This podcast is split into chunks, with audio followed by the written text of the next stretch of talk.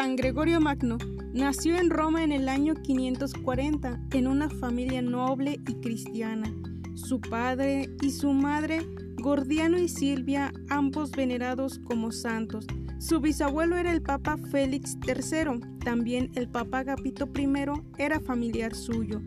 Gregorio adquiere una buena educación y llegó a estudiar derecho. En el año 573, el emperador Justino lo nombrará magistrado principal de Roma.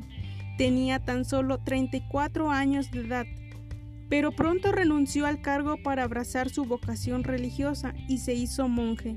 Tras la muerte de su padre, edificó siete monasterios benedictinos. En uno de ellos fue su propia casa. En el año 575, a la edad de 35 años, fue ordenado diácono por el Papa Pelagio II. Durante la epidemia que azotaba en ese tiempo, el Papa Pelagio muere, por lo cual fue candidato para ocupar el puesto papal y sería el 3 de septiembre del año 590 que se convertiría en el primer monje en ser papa. Es uno de los cuatro padres de la Iglesia Latina, junto con Jerónimo de Estrión, Agustín de Hipona y Ambrosio de Milán.